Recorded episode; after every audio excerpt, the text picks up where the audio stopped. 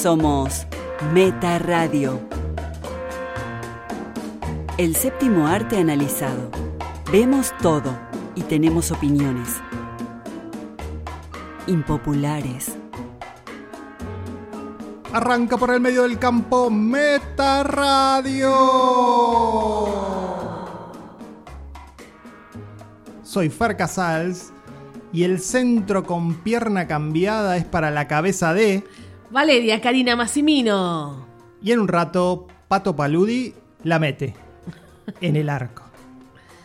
Él decía que era arquero, solía ser arquero. Bueno. Vos también. Sí, es verdad. Los altos son. Sí, sí, en general al alto lo mandan al arco y al gordo también. Ya sé, es un, es un patrón esto que se está repitiendo. Pero es la realidad. Es la realidad, es lo que pasa. También- ¿Acaso vienen ar- arqueros bajitos? También al torpe lo mandan al arco. Ah, Así mira. Pero no llegan.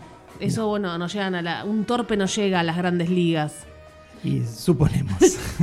En el colegio sí, eso era en el colegio, cuando jugaban en el colegio. y eso te define.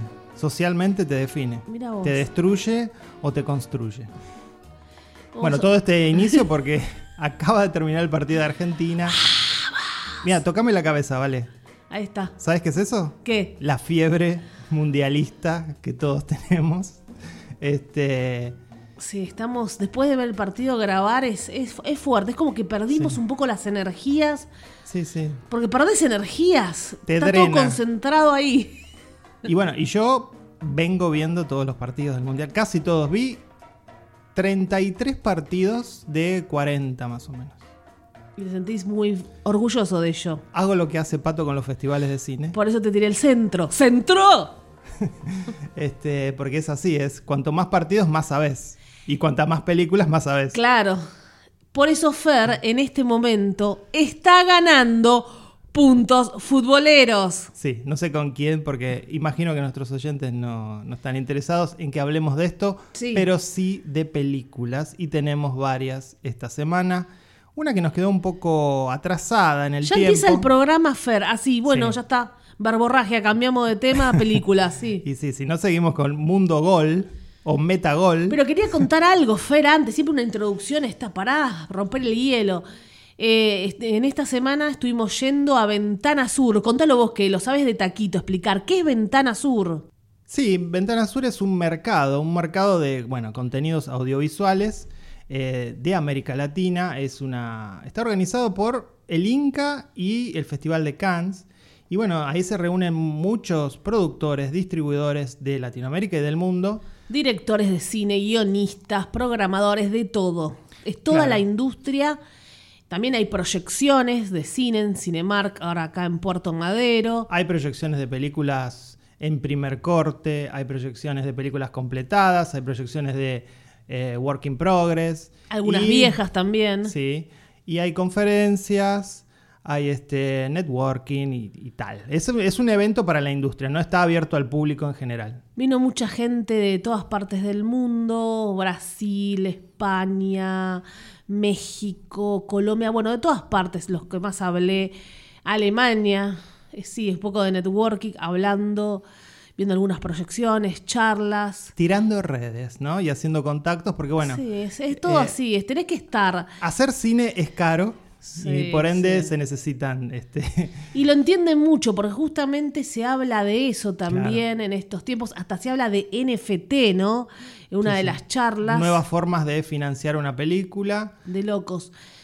Y me gustó, no me acuerdo, una de las charlas que estuvimos que em, hablaba una, una mexicana de, de cine iberoamericano que decía que hoy también va siempre, fue así, pero más que nunca se está pensando cuando haces una película dónde voy a filmar, porque después la gente quiere viajar a ese lugar y también ahí moves el turismo, por ahí se descubre un pueblito y van por esa película, que bueno, que espero que las películas estén buenas, pues si no nadie va a querer ir. Sí, además que es una fuente de ingreso posible Sí. para una película luego de su lanzamiento, ¿no? Porque puede haber, este, no sé, un bar que se genere a través de la popularidad de una película y después a ese bar, bueno, es una fuente posible de ganancia para los productores y tal. Entonces se está pensando ya el cine por fuera de la sala, por fuera de la plataforma, y eso es muy interesante, porque bueno, es de alguna manera el futuro. Todas esas esos patrones que marca la industria se generan en este tipo de, de convenciones, ¿no? Sí, también de maquinitas, de juegos, un montón También, de eso. el mundo de los videojuegos, al, al haberse convertido cada vez más en narrativo, bueno, hay mucha películas. gente, sí, sí, hay mucha gente trabajando en videojuegos que son guionistas, eh, directores, muy interesante. Bueno, ahora sí las películas fracasadas. Empezamos con una película, como decía, que se nos pasó un poco. Eh, es la precuela de X, de la cual hablamos en este episodio. Sí, que no nos había gustado mucho. En este episodio no, en, en un episodio anterior. Sí, no nos había gustado mucho. Yo recuerdo que le di un 6 y vos un 5. Un slasher común, dijimos. sí, Realmente no era gran común. cosa. Pero el hype nos indicaba que esta era mejor y me parece que lo fue. Sí. Se trata de Pearl, precuela de X.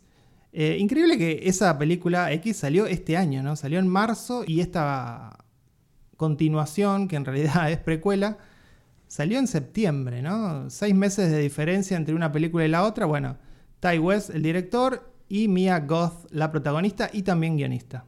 Dice la sinopsis, en la remota granja de su familia, Pearl debe cuidar a su padre enfermo bajo la estricta supervisión de su religiosa madre. Ella sueña con una vida lejos de allí similar a la de las estrellas de cine, pero vive en un ambiente opresor y aterrador. Sí, allí en esa farm, en esa granja, donde está esclava, no puede hacer nada, siempre quiere, sueña, sueña con huir, huir de allí y ser Empieza muy bien la película. actriz, bailarina. Empieza con, con ella cometiendo un asesinato a, a un animal. Y, y tiene. remite directamente a X, porque bueno, Pearl es la viejita de X, ¿no? Sí. Recordemos. Y está bueno e- ese, ese muelle que se ve en la película X, el cocodrilo. Y yo decía sí, bueno, X abrevaba mucho en el cine de terror de los 70 Sí, a full. esta directamente toma elementos formales de la época, desde los títulos, los créditos. Los títulos, como la manera de presentar Claro. esta película cuando corta con la escena justamente Sí. de un ganso, ¿no? pero también toma el tono y el ritmo de ese cine. Todo, Tiene todo. un ritmo que remite directamente al cine de los 70. No parece una película filmada en la actualidad, aunque claramente lo es, y, y digo, y lo- se sabe. Pero si te dejas llevar por, por la película, parece que estás viendo una película de los 70 realmente. Y me pareció que no es un homenaje superficial, como en realidad hacen estas películas en general. Ahora la moda viene siendo en las películas de terror mirar hacia los 70, porque bueno, es la mejor era. La mejor era es la de los 70. No solo en terror, diría. En la Este, vida. Es una película absolutamente consciente a dónde refiere, ¿no? Este, eh, está mirando hacia ese lugar y me parece que Mia Goth está increíble en el papel este de, de Pearl. Sí, hay una. Me llamó la atención que vos siempre decís dirigida por tal y ahora te desesperaste que también la guionista es ella, porque. Se ha en- destacado mucho. En otros casos que también la guionista es la misma persona que actúa o dirige, no, no lo decís. Por ejemplo. Yo he visto una desesperación por esta chica. he visto en las redes y en las redes un pajerismo total. Bueno, está bien, suma. por, por las tetas en ex. Es así, me- hasta con Dadario las ponían. Si, están, es, si es por eso es bastante triste, no, es yo- bastante triste. ¿A vos no te parece Todos. que a vos no te parece que es una gran actriz de esta clase de películas? Eh, como la otra, Bella Thor, tan así como No, dos jeropas. Bella Thor es un desastre, es increíblemente sexy, Tranquilo. pero no, no es una buena actriz. No creo a, a- a tu desesperación de qué buena actriz, no lo No, creo del buena. todo. Es buena. Es- es la, ya la está casteando eh, para Euforia, tiene que estar, tiene que aparecer porque es como Sydney, como esa chica, es Igual de tiene, ese estilo. tiene 30 años, ¿eh? no sé si pasa por un adolescente. Sydney también eh, tiene poquito menos. ¿Vos te pensás que los de Euforia tienen 15 no, años? no, Fer? no, son todos mayores de 20, Sí, pero son todos mayores de 20. a veces el physique du rol te da o no te da. En su actuación está muy bien. Para este tipo de película, como decís, se olvida por momentos. Por momentos hace un acento y por momentos se olvida. Hace un acento sureño. y sí. cada tanto se olvida. Está todo bien. Es mi agof, es mi agof. Hizo el No. guion también. Es muy hot, entonces hizo el guion. Nada. Una cosita, pero sí, para este tipo de películas está muy bien. eh, por ahí puede hacer otras cosas. Ahora se va a hacer con un. con Con el hijo de Cronenberg va a ser una. Bueno, Ahí se va a destacar a morir. impresionante. Ahí se va a destacar a morir. para También me mí. encantaría verla con panos cosmatos. Seguro. Tiene, claro, como Ese- la de Mandy. Esa onda, claro. Tiene e- e- ese mundo. Por ahí la llama Tarantino, Fer, ¿no sabes? Bienvenida. Nuevas caras, nuevas caras que estaba un poco escondida, que había hecho. ¿De, Había dónde, la conoces tanto? Qué gran actriz, qué, No, qué carrerón, Fer. Me parece que fue lo mejor de X, de X. ¿Y qué te, la- de la Y carrera de ella que sabemos? Y aquí, se, no, yo la conocí Ah. con X. Y aquí se súper destaca. Creo que hizo varias películas antes. No Y recuerdo, vamos- tal vez vi alguna, pero no la recuerdo particularmente a ella. Sí, no. Tiene 30 años. Está muy bien, está muy bien y está escribiendo. Eh, así que la van a estar llamando de todas, de todas partes porque, bueno, básicamente es ella, es ella, la película. Y, Y no se puede decir, como dijimos de X, que es un slasher más. Nah, Esta es una es película que- entretenida, sí. no sé. Yo en, en X era, es lo, era lo mismo, salvo cuando aparecía la vieja, que bueno, medio Sí. desconectado, ahora se entiende Lo más que la pasa es- conexión. West no es un director que saca- se caracterice por asumir demasiados No, riesgos. no, va lo seguro. va lo seguro, sabe dó- dónde se mueve, pero se mueve muy bien. Sí, sí. Y puede construir películas buenas de terror. Esto va a ser de culto total, Sí, a full, pero total. Y la van a ver miles de veces. Y hay algo Eh, que. Me gustó sí. también la madre de ella, esta mujer súper religiosa que contaste al principio, Fer. Eh, la madre de Carrie podría ser. Sí, totalmente. Diabólica. y la película, perversa. la película cumple con un sueño de todos que es matar a los padres, ¿no? Fer esto lo dijo, creo que en todos los años lo decís. en algún episodio lo digo, sí. Este, no, y un, un dato para tener en cuenta que creo que la gente en general no lo tiene en cuenta. Y es que Ty West edita sus propias películas. Sí, ahí lo decía. Y eso me parece que es. Como hay te desesperaste para decir que también la guionista es Mia Goth, eh, está bueno que recién ahora te acuerdes que él también No, edita no. sus películas, sí. Los dos. Eh, me parece que Gran es un, equipazo. Es un dato, es un dato que me, me resulta muy interesante. Vos tenés la Porque no es lo que predomina. escrita, dirigida y editada por Claro, la, la remera de Ty West va a tener que decir las tres cosas, las tres tareas. La de Tarantino no dice editada, lo No, lamento. Fer. De hecho, bueno, murió su editora histórica. Bótala la, la remera. Bueno, no, a mí me gustó mucho, me gustó mucho, al menos Sí, me sí. gustó mucho más que X. Sí, X, ya, eh, un 6, no estábamos muy contentos, esperábamos como mucho más. Sí. Y esta sí me entretuvo. También lo, lo que pasa con el, con el hombre del cine. Hay cositas, ella con la bicicleta. ¿Querés seguir viendo? ¿Te gustó El hombre del cine? Muy, muy, muy lindo. Ah, mirá. Lo mencioné recién ahora. Estoy desesperada. qué Estoy desesperada. No, la actuación. Me parece que de- se descubrieron a un nuevo Henry Cavill. Lo van a castear, ya sabes, ya te lo dije. La otra euforia y a este Ryan Murphy. ya O- está casteado. o- Tarantino también. o superhéroe.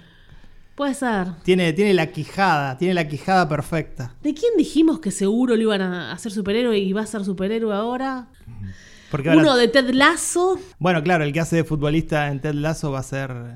Ya está en el Cinematic Universe. Bueno, después me, me acordé y lo voy a decir. Y bueno, ahora hablas- hablaste de, de- de superhéroes, de películas, y me vino a la mente Luz. Sí. Luce, como lo vimos al, al director en Tribeca, le hice una nota. Y va a dirigir. La nueva Capitán América con el nuevo Capitán América. Increíble. Sí.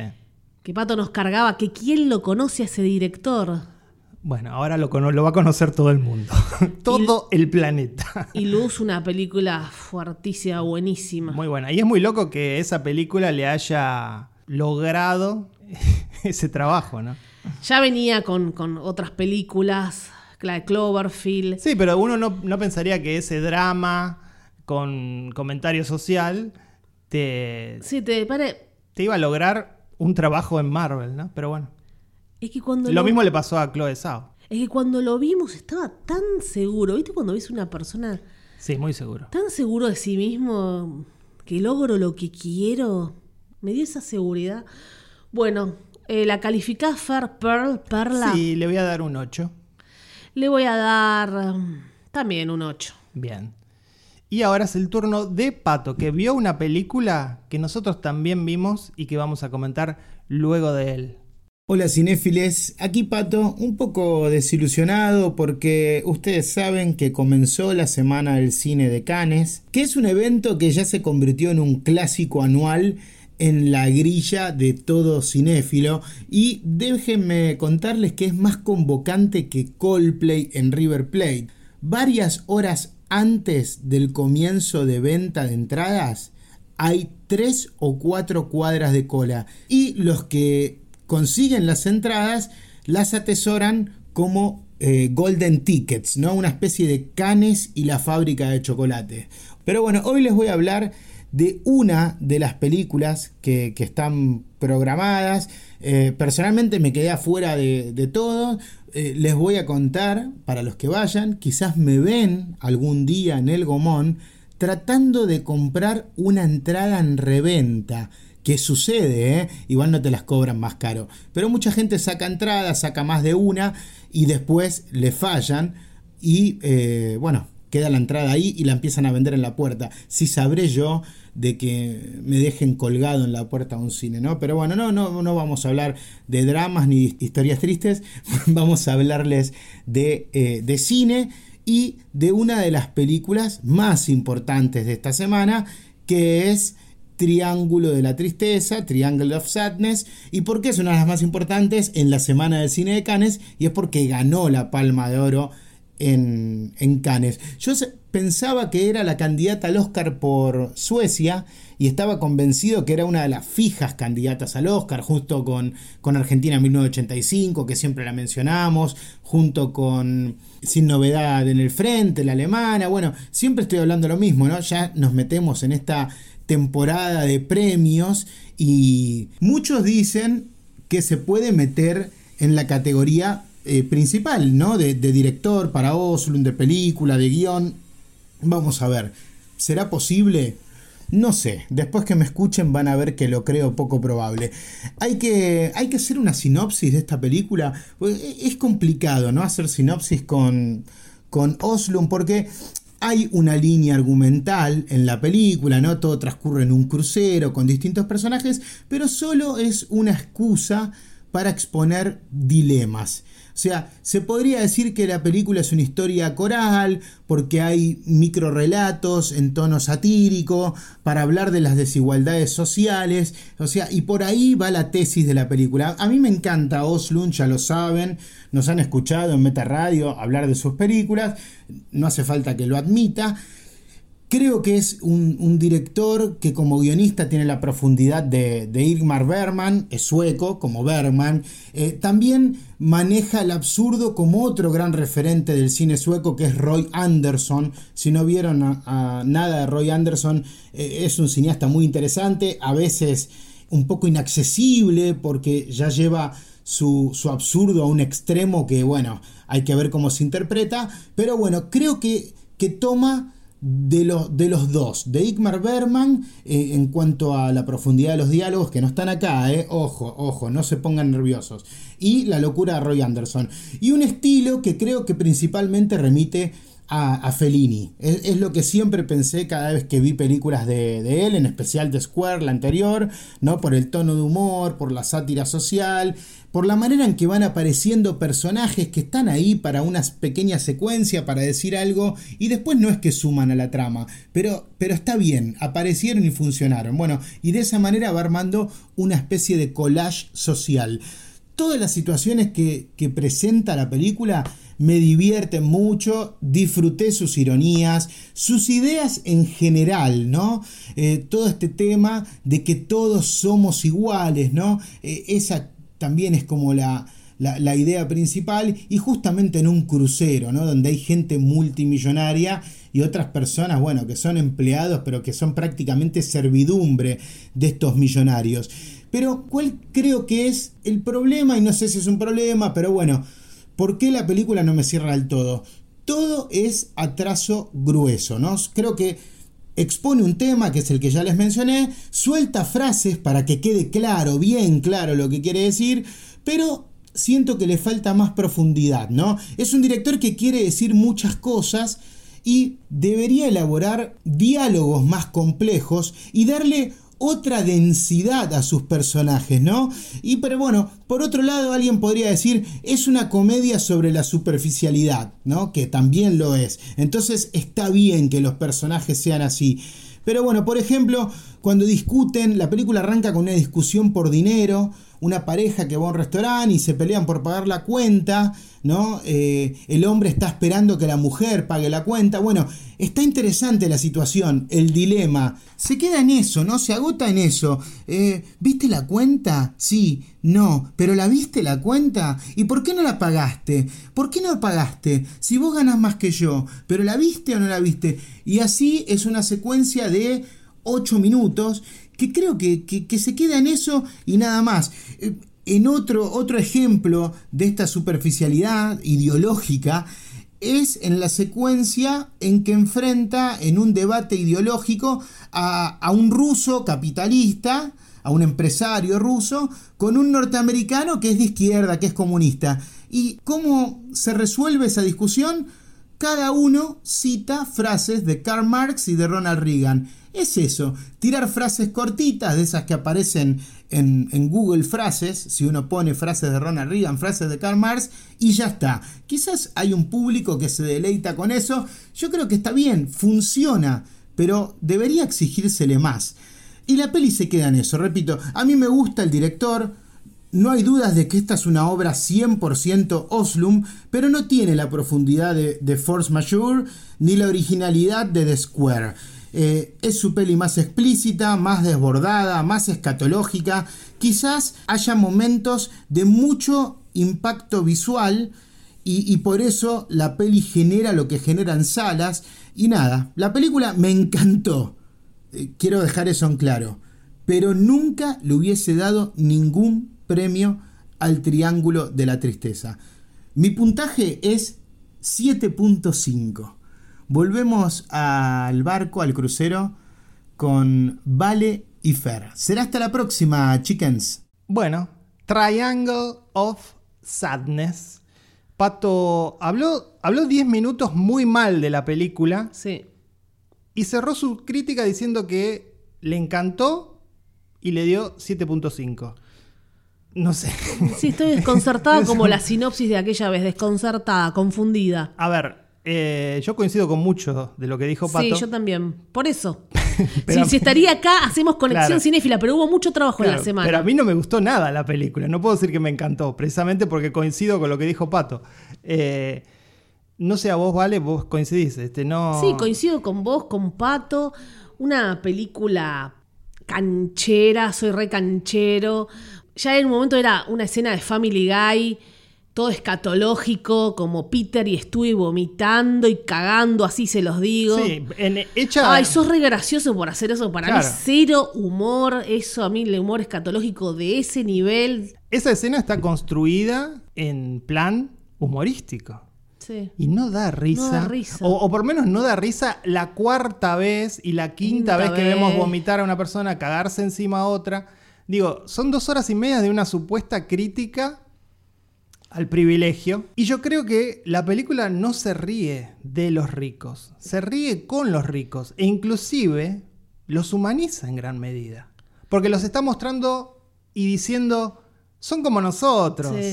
Son, tienen miserias igual que nosotros, ¿no? En un punto. Son varias cosas, porque por ejemplo cuando empieza, que encima lo separa por, por tres actos, con, va. Pretencioso, ¿no? Empieza y yo digo, bueno, ahí está Fuerza Mayor, su primer película, no sé si la, no, sé si la primera. Claro, la incomodidad de los diálogos. Está bueno, está bueno, empieza con tirándole palos a la moda de alguna manera, a H&M, la, ropa más chota, Valenciaga, la chota. Igual, déjame detenerte ahí y decirte que pegarle a los influencers es patear al caído. Ya lo hicieron todos, inclusive mejor, por ejemplo, en Spree, película de la cual hablamos aquí. Digo, es, un easy target. Sí, ahora, ahora todos se están burlando de los creadores de contenido y los influencers. Se están burlando de gente que hace algo. También hay algunos que lo hacen bien, otros que lo hacen mal. No entiendo. Hay que evolucionar, adaptarse a las cosas. No, ya no van a tener más el periódico en la mano de papel. Eh, están cambiando los tiempos. Bueno, empieza con lo de la moda. Y al principio, bueno, están buenos los diálogos, la, la- la relación entre él, en los protagonistas, ¿no? Y la novia, quien pagaba. Entonces dije, esto es fuerza mayor, está Sí. con lo mismo, es la incomodidad. Y después se fue, fue decayendo. Hacemos la parte 2 en el yate. La tercera, excesivamente larga, Sí, insoportable. La tercera que sería la isla, luego isla, del, sí. del naufragio. Yo no es lo peor, sí. Lo peor de la película es el tercer ese tercer acto. Eh, y mm, ta- sabías, sabés todo cómo va a terminar cada cosa. Eh, esto no es el señor de las moscas, esto eh, es una ridiculez, pero bueno, hay que... Ganó la palma de oro, entonces hay como que bueno.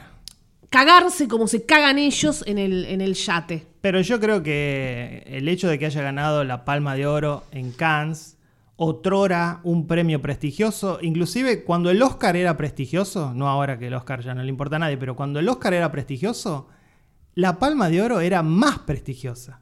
Entonces, imaginen lo que significaba. Ahora que Cannes hace un concurso de cortos por TikTok, Sí, y que se burlan de los influencers y hacen, un, un- ha- hacen algo de TikTok sí, y se burlan de los influencers. Que ¿no? le hayan dado eh, la palma de oro a esta película creo que dice mucho del estado actual de los festivales en todo el mundo, teniendo en cuenta que ese es el festival más importante del mundo. Este, Todo, como decía Pato, también atraso grueso, gruesísimo, diciendo eh, la mujer solo sirve de trofeo. Hasta lo dice. Nosotras las modelos somos, servimos de trofeo para un hombre. sí, sí, sí. Eh, di- decilo literal. Pero además que cree Como que- men, ya me acuerdo Sí, de sí. men, los hombres pariéndose a sí mismos. Ya, ya entendimos. Y lo eh, peor es que cuando hace ese retrato de eh, los trabajadores, ¿no? que son los sirvientes estos de los ricos, es inclusive más agudo y te diría más malintencionado que el retrato que hace de los ricos. La empleada esa que es obligada a meterse en el jacuzzi, eh, la empleada que, bueno, que después sobrevive en la isla. Esa empleada, son muchas cosas para decir, ya me, Pero me está- recordó sí. a Nuevo Orden, otra que Pato Lamó, esa sí Pato Lamó, nosotros le creo que le dimos un cero, que todos son Película- malos, Película mexicana. todos son malos y, y el pobre es un chorro en el fondo, Claro. es maligno. Bueno, pero vos fíjate lo que hace precisamente en ese tercer acto con esa empleada que sobrevive el naufragio.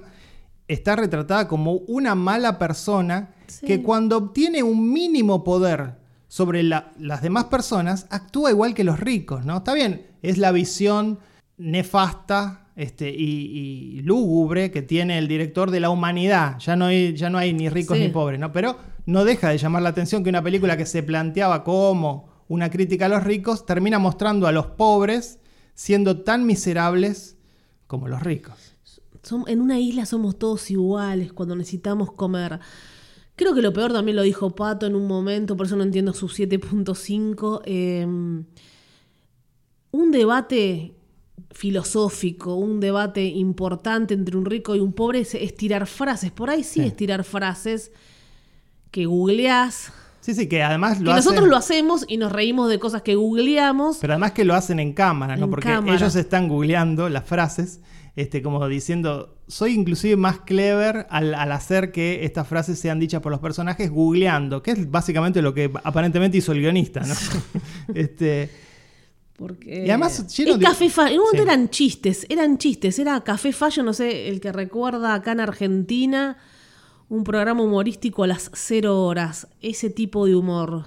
Y después quiere hablar de todo, del capitalismo, del feminismo, de. Sí, de. Sí, quiere abarcar mucho y termina no abarcando nada.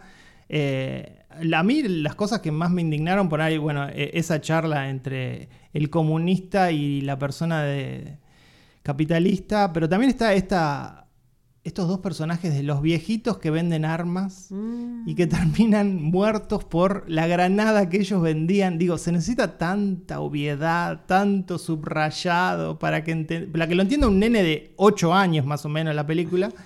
Y Y también, como decíamos, no sé si fuera micrófono, vivimos en una sociedad, faltaba el Joker ahí Sí, sentado, bueno. vivimos en una sociedad que faltaba eso. el que se le puso la piel de gallina con Joker, Ah, esta bueno. película se desmaya. Escatología va a Se ser mientras la ves.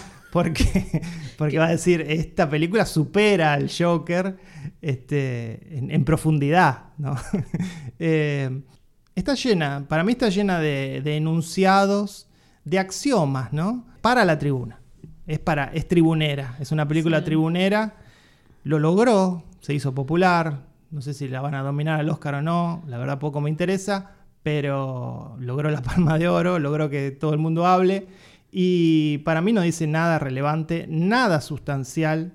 Lo que dice no lo dice como a mí me gustaría, y creo que mucha gente porque tiene muy malas críticas. Sí, con sutileza, con inteligencia. Claro, lo, lo cuenta de una manera canchera, soberbia. Y yo ahí me pregunto, como cuando hablamos con, eh, del encargado, eh, los directores, ¿de qué lado están ah, el Sí. director? Bueno, dije los directores porque son dos en el encargado.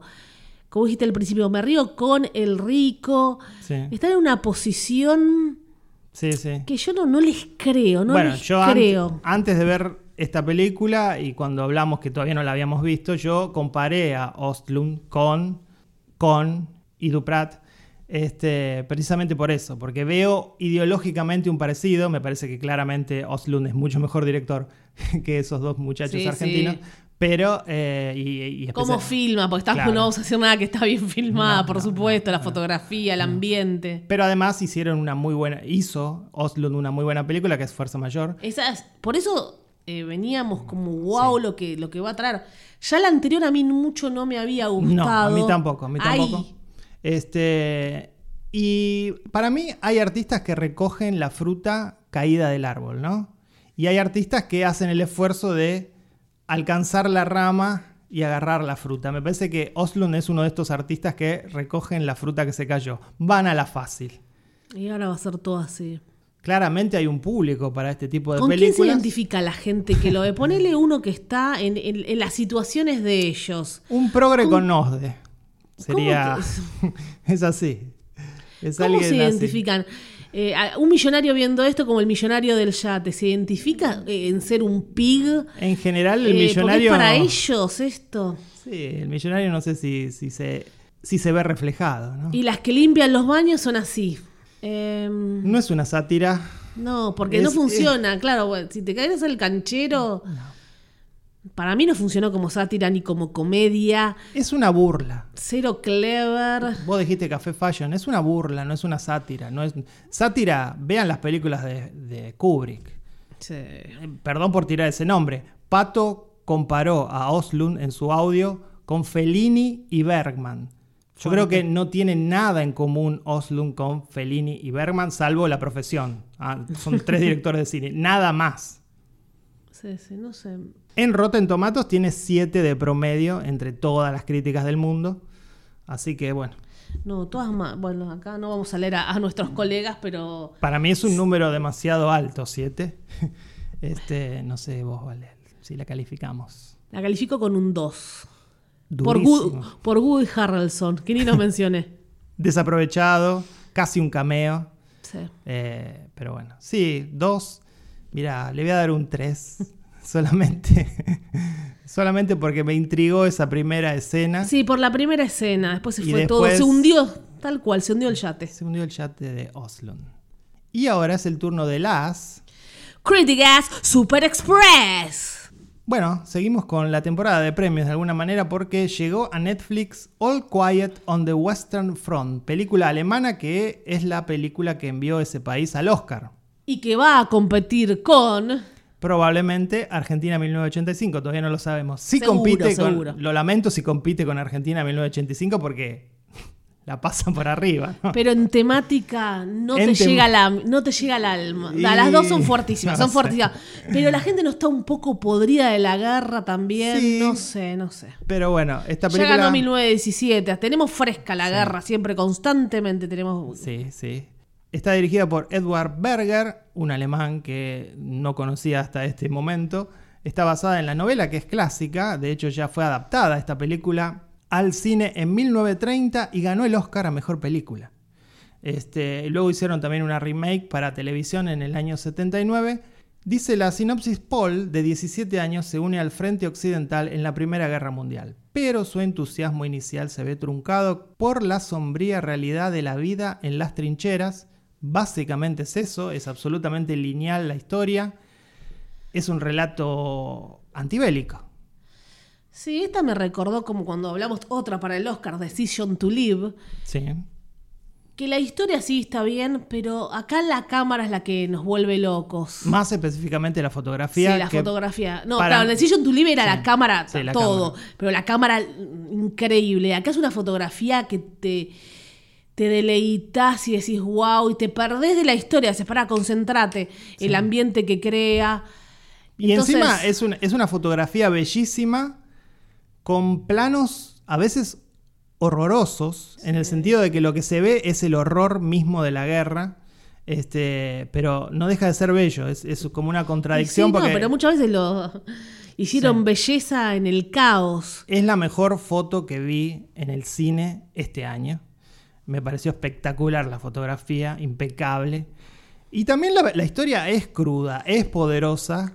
Bueno, fue la, la guerra, la, la Primera Guerra Mundial fue la guerra más sangrienta de todos los tiempos, donde más personas murieron. Termina, 17 millones, 17 ¿no? millones termina Terrible, con esa placa.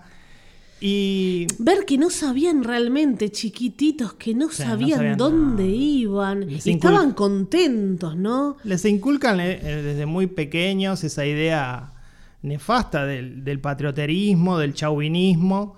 Y, y bueno, la película sí tiene, además digo de todo esto, tiene grandes secuencias de guerra espectacularmente filmadas y también tiene pequeños momentos de intimidad que van Eso. informándote acerca de los personajes y realmente Eso la hace distinta también, ¿eh? a este chico que es el protagonista, lo seguís y lo sentís. Y cuando llega al final, sí. sentís no solo su pesar, sino lo inconducente que es la guerra, la estupidez impresionante que significa que los países se peleen. Una Este, angustia sentís, un... qué buena actuación del chico, por favor.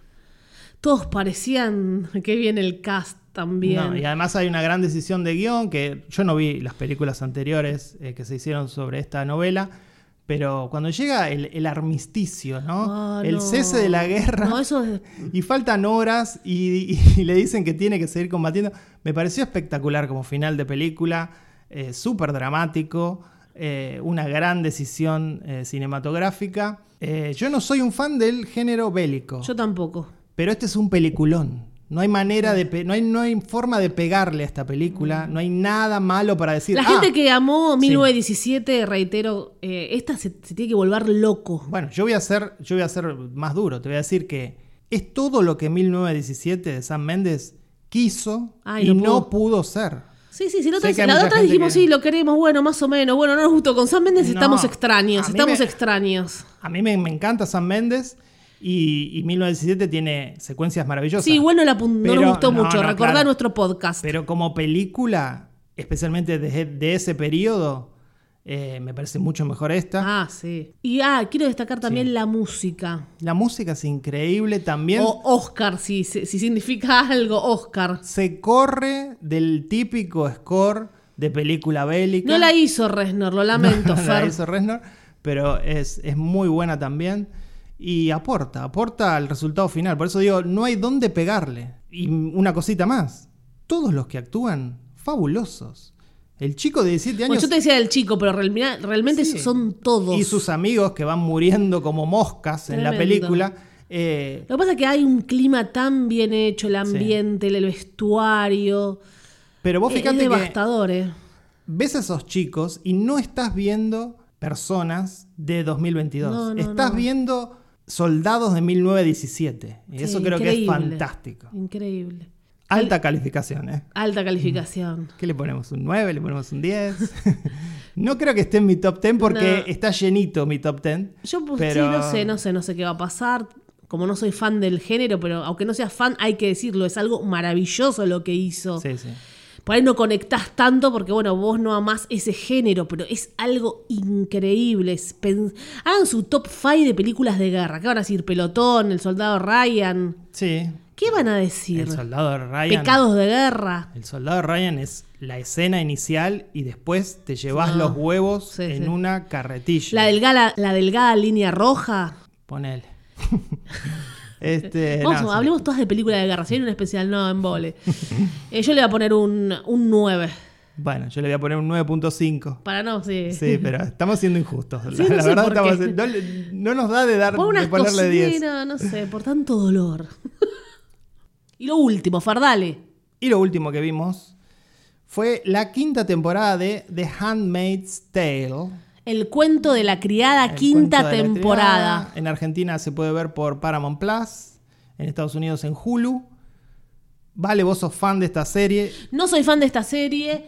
¿Cómo no? Eh, me encantó la primera temporada, como a todo el mundo me volvió loca. Fue un cambio eh, social. Se habló en los gobiernos, se hablaba de Handmaid's del Tale, que tenían miedo de que esto pase. Llegó a las calles. La gente, hay- la gente se disfraza, hay manifestaciones de, eh, eh, cuando pasa algo injusto como lo del aborto en Estados Unidos. Salieron la Handmaid, Gilead, Piel de Gallina. Ahí tengo el libro de Margaret Atwood en mi biblioteca, que ella Bueno. se inspiró en nuestra dictadura. Bueno, dos cosas voy a decir sobre eso que acabas de decir y también mencionar que yo creo que en parte el problema de la serie, el problema que haya llegado a esta quinta temporada y va a haber una sexta, Y última. es precisamente la popularidad y el hecho de ser relevante a lo, que, a lo que estaba pasando en el mundo con este cambio social, con las mujeres empoderadas y con, por ejemplo, que en Estados Unidos ahora se revocó el aborto legal. Bueno, Algunas cosas parecen que están yendo para atrás y hay Claro. miedo. Le terminó jugando en contra. Yo digo, Andgood, como dijiste vos, declaró que se inspiró en el proceso militar de Argentina para contar su historia, ¿no? Y yo creo que si hay un elemento que tiene la lucha, la resistencia de las víctimas de la dictadura argentina, es que nunca buscaron venganza. Y en esta serie, el personaje principal, June, busca venganza, no solo busca venganza, hace justicia por mano propia. Eso creo que es lo que a mí me despegó completamente de la serie, además de decir que los guionistas traicionaron a partir de la tercera temporada lo que conocíamos de la personalidad de los personajes. Sí, los, los personajes a partir de la tercera temporada empiezan a actuar de manera que, que no tiene sentido. Uno puede cambiar, pero no es creíble los cambios que, hay, que van teniendo. Con respecto a June, a um, la actriz Elizabeth Moss. increíble, como está siempre Elizabeth, que busca venganza, se quiso vengar del hombre, del hombre que la violó, no, no de la mujer, porque tuvo mucho tiempo de vengarse de Serena, Serena, Serena, ¿no es? Sirina. Serena. Serena, difícil, Serena. Y no puede hacerlo del todo, siempre encuentra una empatía, eh, una- porque podés tener mezcla de sentimientos con una mujer que te hizo algo terrible, Esa soro- pero no la, No. nunca pensó en matarla. Y cuando la otra tiene el bebé, la, la ayuda hasta en el momento del parto. Ella quiso hacer venganza con, con, es- con ese hombre. Y sí, yo no sé, va, va a haber más venganza, supongo. Ahora aparece más protagonista el marido de June. Yo pensaba que terminaba ahora, Fer, y hay una sexta temporada Sí, que sí es sí. la final total. Yo te digo que esa sororidad forzada no se la creo. Es los guionistas diciendo no vamos a hacer que, esta, que este ícono feminista en el que se convirtió el personaje de June mate una mujer. Eso me pareció cobarde. No, no, no la va a matar. Ella quería que sufra. Bueno, lo mismo. que sufra. Puede ser que O vos, que le si ella te el tenía, bueno, si ella te tenía atada para que el mar te violen, Por eso. pero di- pero después como está como Ella ya, está- ya la quiere recuperar a su hija, entonces por ella no le importa tanto Serena. Bueno, le importó lo suficiente para matar al tipo. Entonces. No, está- no, la, no lo mató por ella, lo mató porque y le Eh, mandó de regalo, contemos todo, la gente no sé si la está viendo. Nosotros cre va, yo creo que tenía que haber sido primera temporada 10 puntos llorás. Segunda tuvo bien, la sigo defendiendo. Estuvo bien hasta el, el episodio final. Bueno, Acordate cómo terminó. Claro, ahí se fue toda la mierda. Tercera y cuarta no tendrían que haber existido. O sea, la tercera, la cuarta, quinta y sexta tendría que haberse resumido en una tercera temporada Sí. con dos capítulos de cada una, ponele. Y ahí sí festejamos todo. Pero bueno, es- están pasando cosas en el mundo. Estaba Trump en su momento. Sí, por eso. La gente reclamaba. Entonces se colgaron del éxito y se fueron a se Pero se hubieran colgado del éxito más sabiamente. Pero además que van a terminar traicionando el arco de la historia de June, que es lo más importante. Me parece que podían cambiar todo o podían hacer historias paralelas para estirar la serie, pero no modificar al personaje principal. Me parece que ahí tenían, habían construido algo maravilloso, que era el personaje de June Osborne, y lo arruinaron. Sí, porque ahora si vuelve a su esencia, Tarde. Ish, La Tarde. cagaste mucho. Fueron tres años que nos hicieron perder con, con eso. Hay una persona que, que fue raptada, desa- desaparecida, Sí. estando en un pozo de tortura.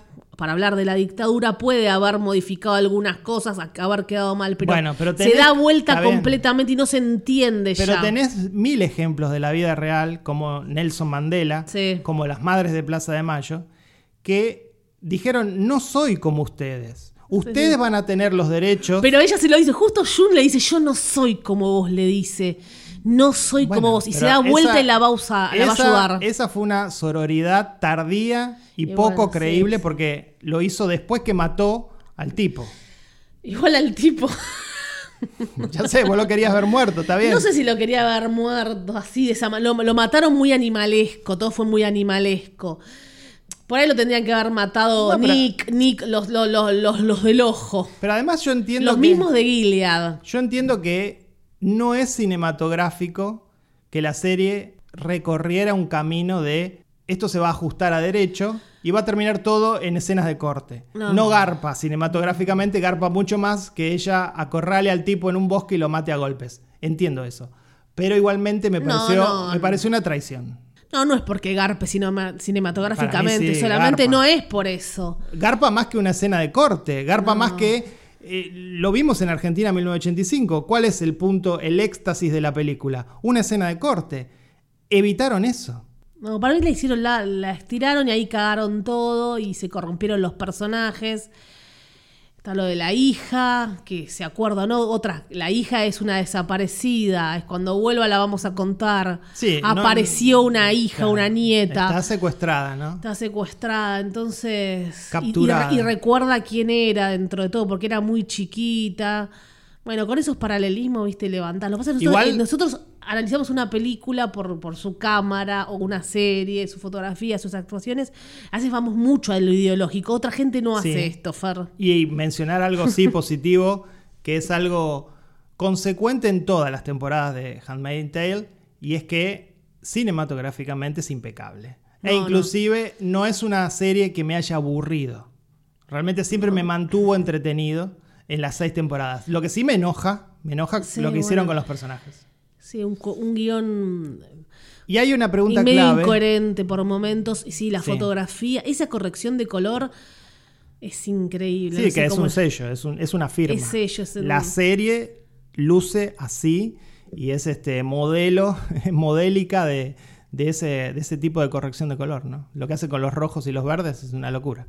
Este, bueno, una pregunta clave para vos, que sos un poco más fan que yo de esta historia, Sí. y es, el episodio final de esta quinta temporada, Oh, ¿te Dios. encantó?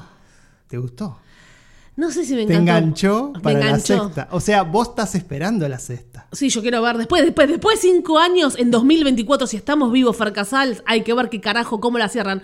Por ahí es una gran Dexter que le piden perdón a todos, saben lo que hicieron, saben lo que hicieron y van a pedir perdón a todos tardíamente y vamos a festejar. tarde. Es muy tarde. Y sí, bueno, con Dexter esperamos 10 años para que vuelvan. Sí, y bueno. los expedientes todavía que hagan otra más para lo que hicieron en la última. Pero ¿eh? sabes que los expedientes Los eran amamos, los amamos. Pero... episodios autoconclusivos, otra clase de historia. Pero No, pero es- yo hablo del, del- tema alienígena, lo que hicieron, ¿eh? Yo todavía Sí, estoy esperando una fue- disculpa se le fue, de, de Chris Carter. se le fue de las manos. Eh, sí, me gusta. Era obvio que sí, porque durante todo el último episodio no, me, no ha- hablan de Serena y dónde aparece. Bueno, por eso, si la sexta temporada van a ser ellas dos, como, No, no. como en una buddy movie, este, de la mano, luchando contra no se sabe ya quién, si Gilead o qué mierda, a mí no me gusta, eh. ya no me está gustando. eh. Eh, no quiero pensar, pues yo después me pongo en guionista, no qui- quiero que los guionistas me sorprendan, porque no quiero pensar lo que yo quiero que hagan. No voy a pensar, tenemos dos años. Va a salir junto con Stranger Things. La... Termina Stranger Things y, en- y termina Déjame de Tell en 2024, chicos, agenden. Sí, igual el que no la vio, sí, no sé, ya que la gente la abandonó. No, algunos, por ejemplo, nuestros fans que nos escuchan, muchos la ven. Hasta la quinta. Fer, contá eso y ya cerramos. ¿Qué pasó en Spotify? ¿Con qué? Con Metaradio. Ah, recibimos unas métricas, sí, que las Muy contentos. Las compartimos en las redes sociales. Porque claro, son buenas métricas. ¿no? Son buenas si métricas. hubiesen sido malas métricas, ¿qué pasaba? Las escondíamos. No hablábamos del tema, estamos contentos. Bueno, son cinco años ininterrumpidos. Eh, gracias por lo que nos escuchan siempre, los Pará. nuevos. Más allá de, la- de los, de los oyentes y de que no, no vamos, no vamos a hacer bragging de eso, pero No. sí podemos mencionar que, por ejemplo, el 80% de las personas que nos escuchan son hombres. Sí, fuerte, ¿no? ¿Qué, qué, qué opinas de eso, Vale? No sé qué. qué- ¿Hay más hombres escuchando podcast que No, mujeres? no Por ahí es eso, ¿no? Yo no sé, puede ser y también puede ser que no le estamos llegando a un público femenino.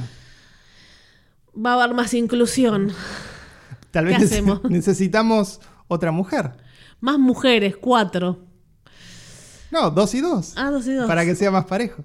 Compremos un micrófono más. A ver, y que sea Sorora conmigo. Claro, Ahora como, se pone del lado de ustedes. como Serena y. June. Eh, bueno, sí, ya llegamos al millón, chicos y chicas. Muchas gracias por estar del otro lado. Pronto, si un millón hace referencia, vale, a que estamos por llegar al millón de plays en Spotify. En Apple Podcast no sabemos, No. ya nos mandarán las métricas. Así que gracias. Gracias.